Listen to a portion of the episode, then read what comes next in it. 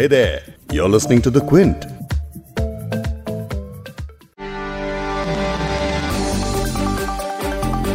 सरहद पर चीन के साथ तनाव के मद्देनजर भारत सरकार ने चीनी मूल के उनसठ एप्लीकेशन और वेब सर्विसेज़ पर बैन लगा दिया है इनमें टिकटॉक जैसा ऐप भी शामिल है जो गाँव देहात के गली कूचों में बिखरे टैलेंट को दुनिया के सामने लाने का एक लोकप्रिय मंच बन चुका था प्रतिबंध को लेकर सरकार की दलील है कि ये ऐप नेशनल सिक्योरिटी और हमारी प्रिवेसी के लिए खतरा है।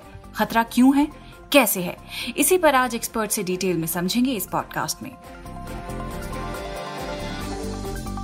क्विंट हिंदी पर आप सुन रहे हैं बिग स्टोरी हिंदी मैं हूँ फबीहा सैयद।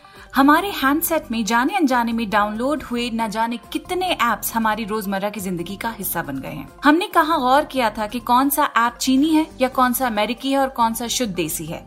वो तो बस ज़रूरत के मुताबिक डाउनलोड होते गए। लेकिन 29 जून को सरकार ने जब TikTok share it WeChat UC browser hello समेत उनसठ एप्स को बैन करने का ऐलान किया तो पता चला कि ये सब चीनी घुसपैठिए हैं जो हमारे मोबाइल फ़ोन में घुसकर हमारे सिक्योरिटी और प्रिवेसी की जासूसी कर रहे हैं। सुर्खियाँ कुछ ऐसी बनी कि हमने सरहद पर चीन की गुंडागर्दी का करारा जवाब दिया है। चीनी इकोनॉमी की इससे कमर टूट जाएगी, वगैरह वगैरह। लेकिन सवाल कई और हैं। मसलन जिन सैकड़ों कंपनियों में चीन का निवेश है उनका क्या? भारत और चीन के साइबर रिश्ते क्या हैं? क्या हमारे देश का साइबर कानून इतना लचीला है कि चीनी कंपनियाँ उसमें आराम से सेंक लगा सकती हैं? इन्हीं तमाम पहलुओं पर बात करेंगे इंटरनेट फ्रीडम फाउंडेशन के एग्जीक्यूटिव डायरेक्टर अपार गुप्ता से। Even though this press release हालाँकि इस प्रेस रिलीज़ में ये नहीं कहा गया कि सब चीनी ऐप है लेकिन इन्हें ब्लॉक करने की ये वजह बताई है कि ये app national security public order के लिए खतरा है। पब्लिक ऑर्डर साथ सुनेंगे फॉरेन पॉलिसी और ग्लोबल रिलेशंस पर काम करने वाले गेटवे हाउस के डायरेक्टर ब्लेस फर्नांडिस से। Right now we've got a ये बड़ी बात है जब भारत सरकार ने पहली बार इस तरह से ऐप्स पर बैन लगाया है। इन ऐप्स के लिए भारत एक बहुत अहम मार्केट है। दुनिया भर में हर एक निवेशक भारत को दिमाग में रखते हुए काम करना चाहता है। As they call it. और मीडिया नामा के फाउंडर निखिल पाहवा से भी। हिंदुस्तान में स्टार्टअप कंपनियों के बढ़ती इकोसिस्टम को देख के तो मालूम होगा कि इनके पीछे एक बड़ा हिस्सा हमेशा से विदेशी फंडिंग का रहा है। एक्सपर्ट्स का कहना है कि इस ऐप बैन को आर्थिक पाबंदी से जोड़कर देख सकते हैं, लेकिन इसका एक बड़ा पहलू साइबर अटैक का भी है। इसके बारे में पॉडकास्ट में आगे जयदेव रानाडे को भी सुनेंगे, जो सुरक्षा मामलों में बड़े जानकार और centre for China analysis and strategy के प्रेसिडेंट हैं। पहले वो एक ज़बरदस्त साइबर ऑफेंसिव करेंगे और उनका ऑब्जेक्टिव ये होगा कि जो कमांड एंड कंट्रोल सिस्टम्स है मिलिट्री में, उसको डिसरप्ट करना चीनी एप्स पर बैन लगाते हुए सरकार ने कहा है कि इन डेटा का संकलन, माइनिंग और प्रोफाइलिंग राष्ट्रीय सुरक्षा और भारत की रक्षा के लिए सही नहीं थे, जिससे हमारे देश की संप्रभुता और अखंडता प्रभावित हो रही थी। और ये गहरी चिंता का विषय था और इस पर तत्काल कदम उठाने की ज़रूरत थी। ये एक बड़ा फैसला है। क्योंकि भारत में इन एप्स की बहुत बड़ी मार्केट है। टिकटॉक ही की अगर बात करें तो भारत में इसके 12 करोड़ यूज़र्स हैं। यूसी ब्राउज़र की बात करें तो उसके 13 करोड़ यूज़र्स हैं। शेयरिट के 20 करोड़ हेलो के 5 करोड़ यूज़र्स हैं। इन बैन का चीनी कंपनियों और उनके भारत में निवेश पर क्या असर पड़ेगा? क्विंट हिंदी के एडिटोरियल डायरेक्टर संजय पुगलिया ने इसी अहम टॉपिक पर बात की। गेटवे हाउस के डायरेक्टर ब्लेज फर्नांडिस से इस खास इंटरव्यू का एक छोटा सा हिस्सा मैं आपको सुना रही हूँ। Right now we've got a user base of ये बड़ी बात है जब भारत सरकार ने पहली बार इस तरह से ऐप्स पर बैन लगाया है। इन ऐप्स के लिए भारत एक बहुत अहम मार्केट है। दुनिया भर में हर एक निवेशक भारत को दिमाग में रखते हुए काम करना चाहता है। भारत में युवा आबादी बहुत है। 2025 तक पिचासी करोड़ लोगों तक इंटरनेट की पहुँच होगी। इसलिए आने वाले दिनों में निवेशकों के लिए भारत बहुत अहम देश बन जाएगा। भारत को इग्नोर करना आसान नहीं है। Globally this is an accepted norm. सरकार ने अभी जिन पर रोक लगाई है वो सब ज़्यादातर सोशल मीडिया कमोडिटी प्लेटफॉर्म या वीडियो प्लेटफॉर्म्स हैं। लेकिन इसके अलावा और भी कई टेक कंपनीज़ हैं जिनमें भारी चीनी निवेश है। लेकिन वो तो अब भी भारत में काम करती रहेंगी जैसे कि पेटीएम ओला बाइजू इनका क्या? Today what happens is all these मुझे नहीं लगता कि सरकार इनको बाहर करेगी। लेकिन अगर चीनी कंपनियों का निवेश निकल भी जाता है तो बड़ी तादाद में ऐसी भारतीय कंपनियाँ हैं जो इन कंपनियों में निवेश करेंगी। बस सरकार को रिस्क लेने का कल्चर बढ़ाना पड़ेगा। एंटरप्रेन्योरशिप को विकसित करना पड़ेगा। हमारे यहाँ सिर्फ़ चीन से निवेश नहीं आता है। हमारे यहाँ यूरोपियन, अमेरिकी सभी जगह के निवेशक हैं। अगर हमें इन देशों से निवेश को आकर्षित करना है तो हमें अपने टैक्स स्ट्रक्चर को बदलना होगा, बेहतर बनाना होगा।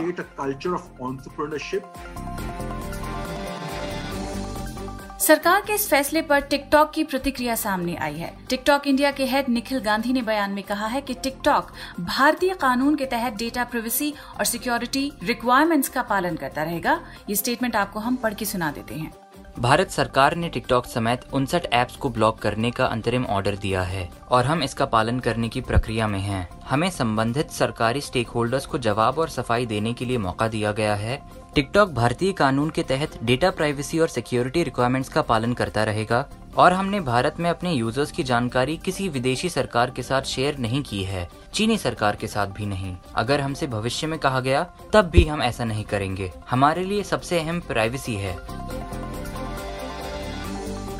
वहीं टिकटॉक की पेरेंट कंपनी बाई डांस ने न्यूज़ एजेंसी रॉयटर्स को कहा कि वो भारत में 2000 लोगों की टीम को यूज़र्स की सुरक्षा मुद्दों से निपटने के लिए तैयार कर रहा है और कुल मिलाकर भारत के प्रति अपने कमिटमेंट दिखाने के लिए वो तैयार है। भारत और चीन के बीच टेक्नोलॉजी और साइबर स्पेस को लेकर एक गहरा रिश्ता हमेशा से रहा है। तो इस तरह के प्रतिबंध क्या वाकई चीन को कोई सबक सिखा पाएँगे? जानते हैं मीडिया नामा के फाउंडर निखिल पहवा से। If you look at the growth that we've had in the Indian startup Hindustan में स्टार्टअप कंपनियों के बढ़ती इकोसिस्टम को देख के तो मालूम होगा कि इनके पीछे एक बड़ा हिस्सा हमेशा से विदेशी फंडिंग का रहा है।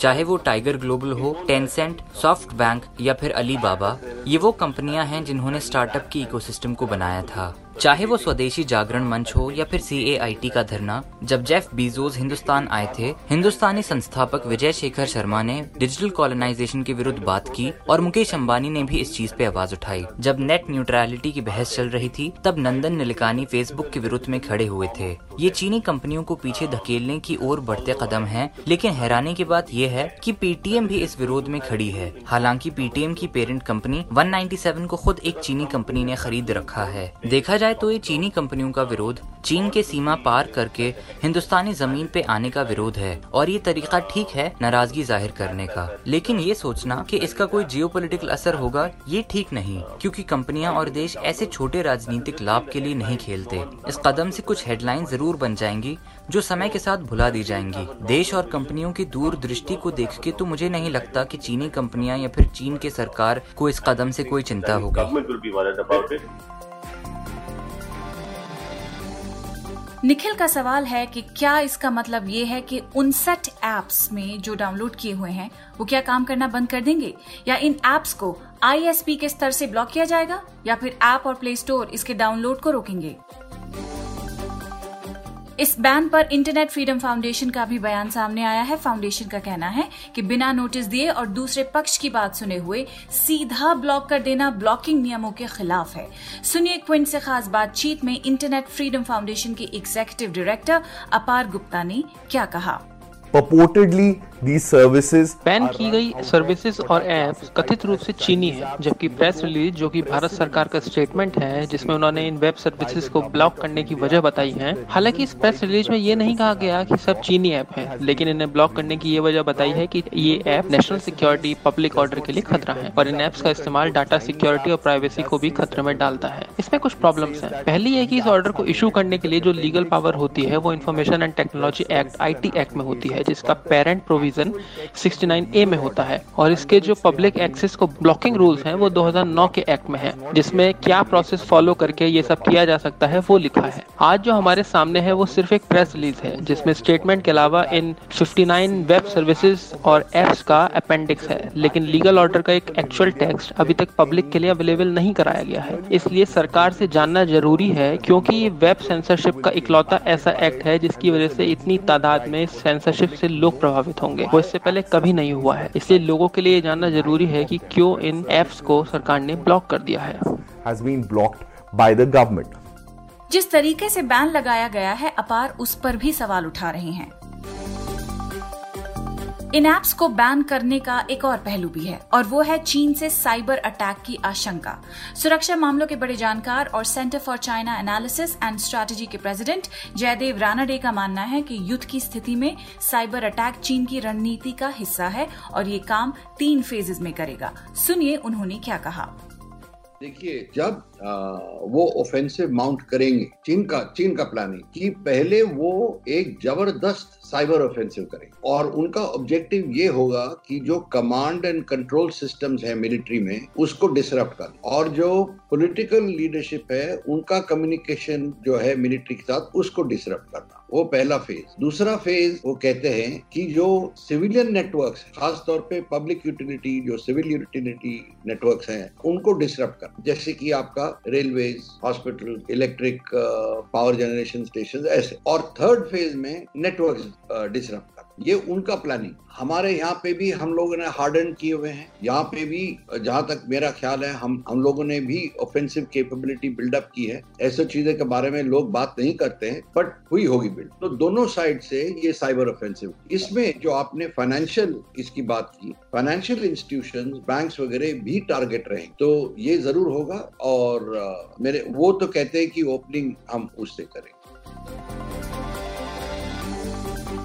यानी जो प्रतिबंध लगाए गए हैं इन एप्स पर, उनके पीछे ये खौफ है जो जयदेव राणा डे ने अभी बताया। राणा डे की सलाह है कि इन कंपनियों को 5G नेटवर्क में शामिल नहीं करना चाहिए, क्योंकि चीन अब दोस्त देश नहीं है तो उन्हें तो 5G ट्रायल में भी हिस्सा नहीं लेने देना चाहिए। इसके साथ ही हमें अपने देश में मोबाइल का उत्पादन करना चाहिए। टेलीकम्युनिकेशन के क्षेत्र में हमें आत्मनिर्भर बनना चाहिए। क्विंट के एडिटोरियल डायरेक्टर संजय पुगलिया जी के साथ ये इंटरव्यू भी आप क्विंट पर देख सकते हैं। फ़िलहाल भारत चीन विवाद से जुड़ी सारी कवरेज और इन एप्स के बैन को लेकर अगर कोई मन में आपके सवाल है तो वो भी आप क्विंट की वेबसाइट्स पर पढ़ सकते हैं। इस पॉडकास्ट के एडिटर हैं नीरज गुप्ता और इसे प्रोड्यूस किया है फबीहा सैयद ने। अगर आपको द बिग स्टोरी सुनना पसंद है तो क्विंट हिंदी की वेबसाइट पर लॉग ऑन कीजिए और हमारे पॉडकास्ट सेक्शन का मज़ा लीजिए।